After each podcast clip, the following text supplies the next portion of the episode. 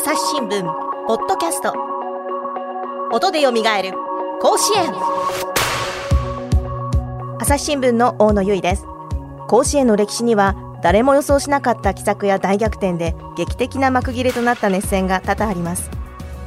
100年以上にわたり数々のドラマ名勝負を生んできた高校野球。朝日新聞には長年球児たちを取材してきた記者はもちろん甲子園に出場した経験のある記者もいます。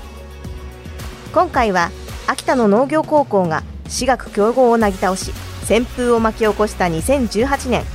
記念すべき100回大会の準々決勝。金足農業対近江のサヨナラツーランスクイズに迫ります。当時高校野球担当だったスポーツ部の山口史郎さんからお話を聞いていきます。この番組は2020年夏に配信した番組の一部を再構成してお届けしています。当時の実況音も含むフルバージョンは朝日新聞デジタルとバーチャル高校野球で詳しい記事とともに聞くことができます。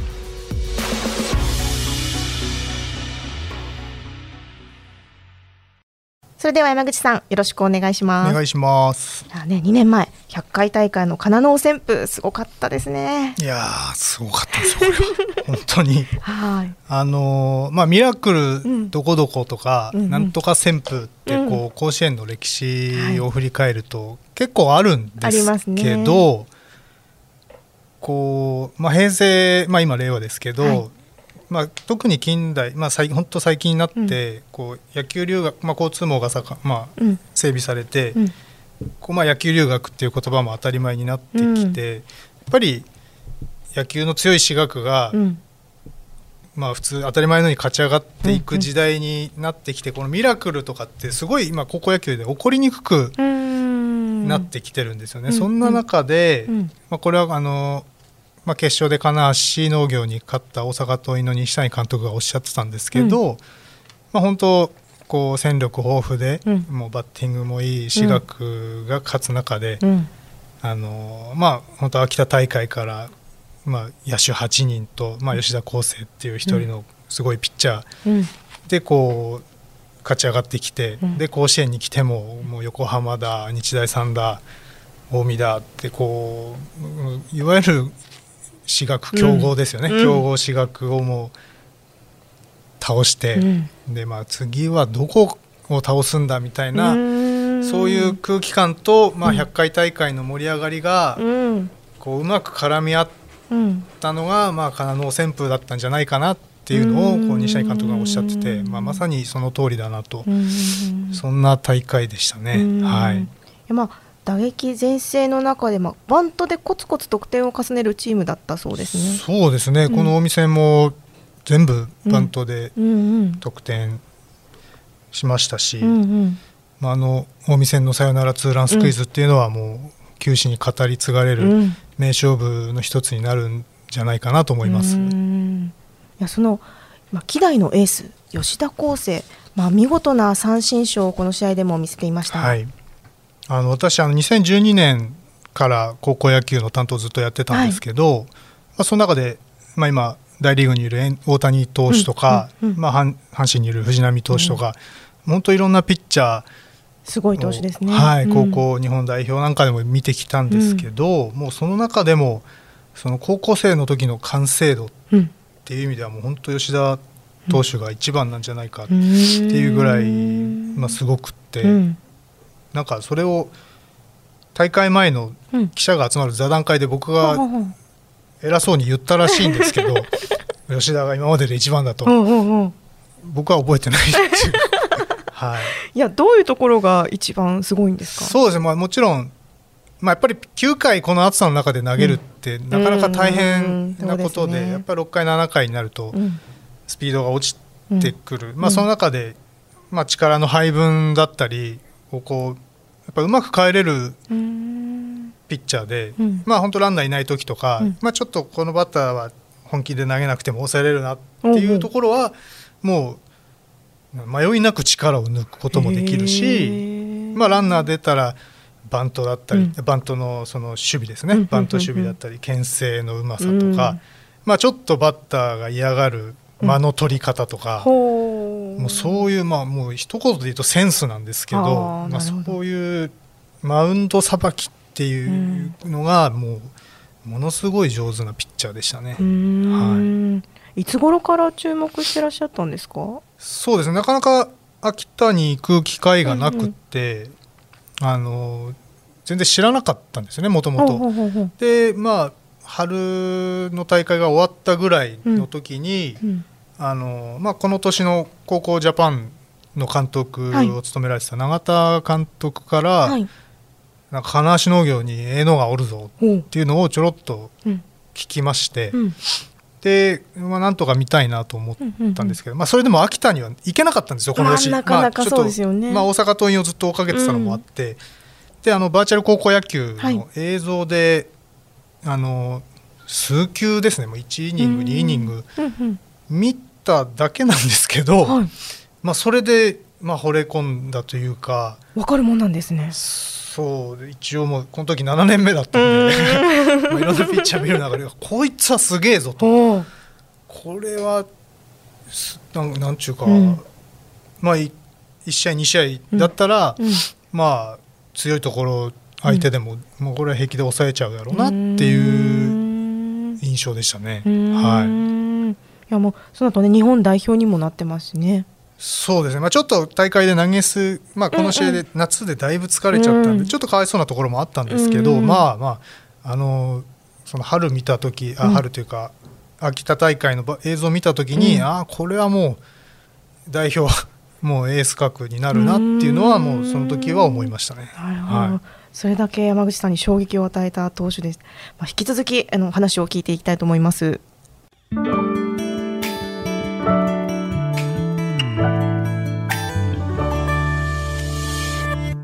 朝日新聞ポッドキャストニュースの現場から。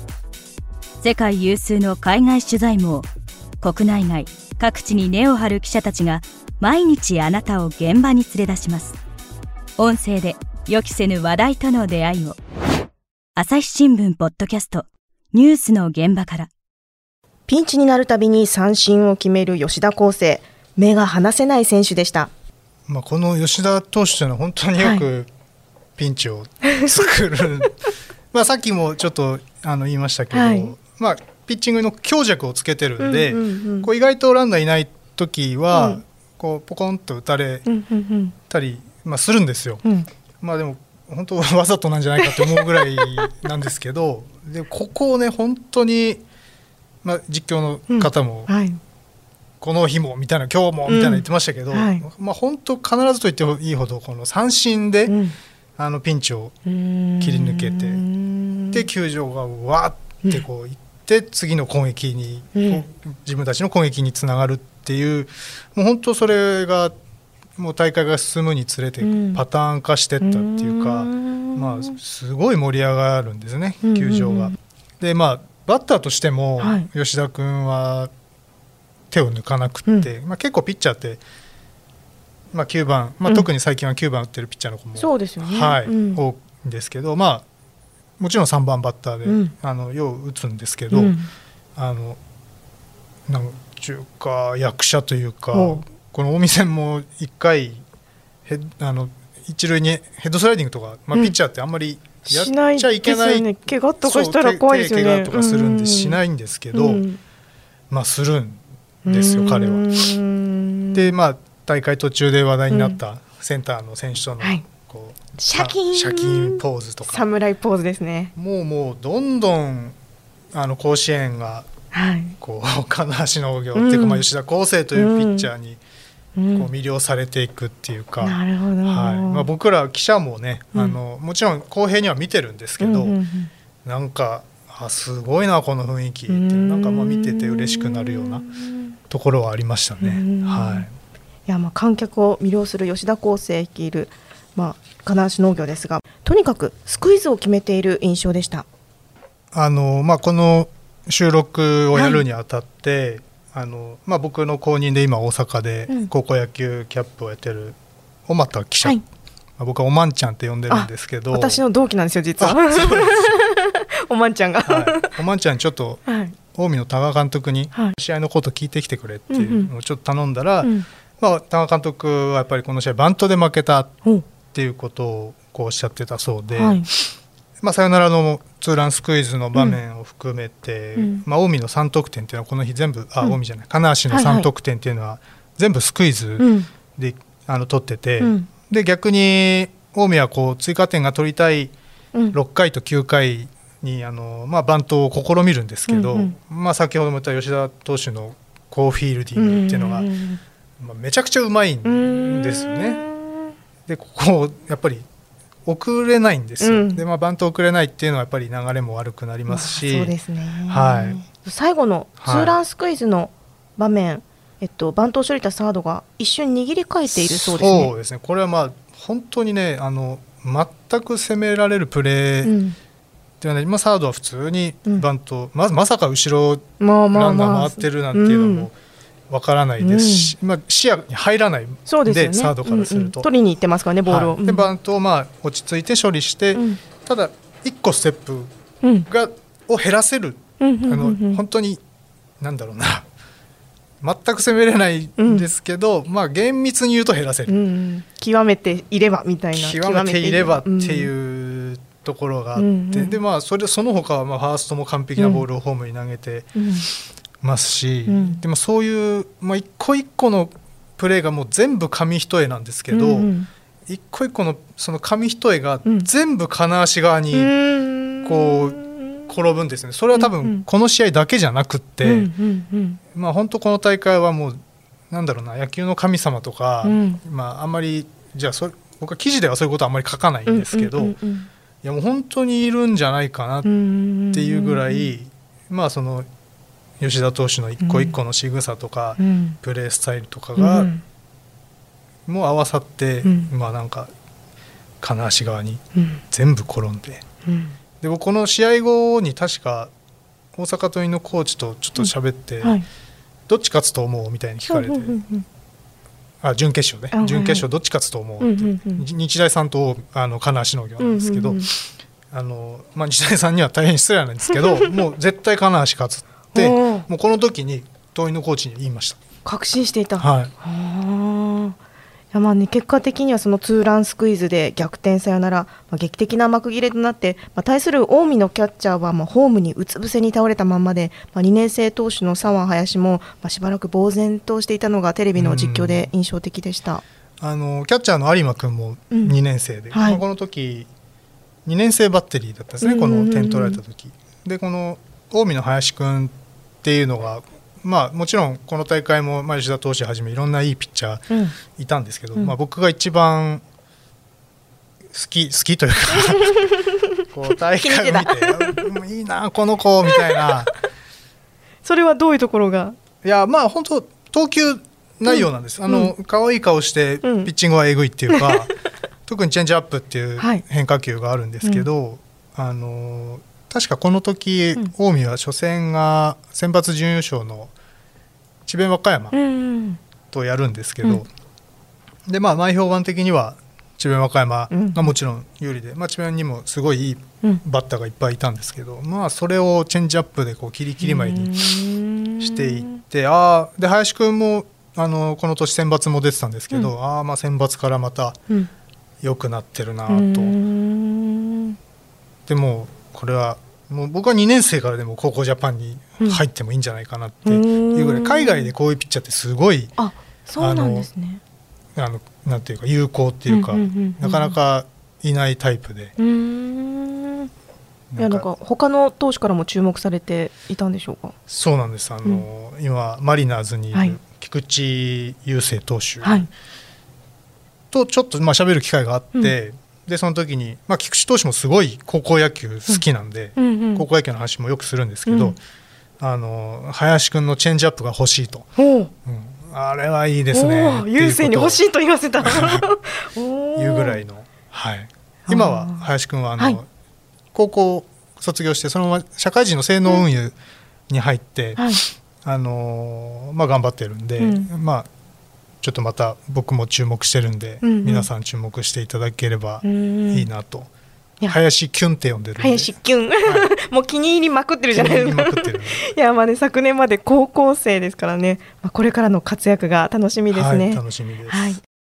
前山口さんツイッターもされてるんですよね。はい、あのツイッターもやってるんで、はいあの山口史郎ではい検索していただければ、はいぜひ、はい、高校野球の情報がはたくさん見れると思いはい、ます。林キュンの情報もあはい、ります。楽しみにしています。はいはい、山口さんありがとうございました。はい、ありがとうございました。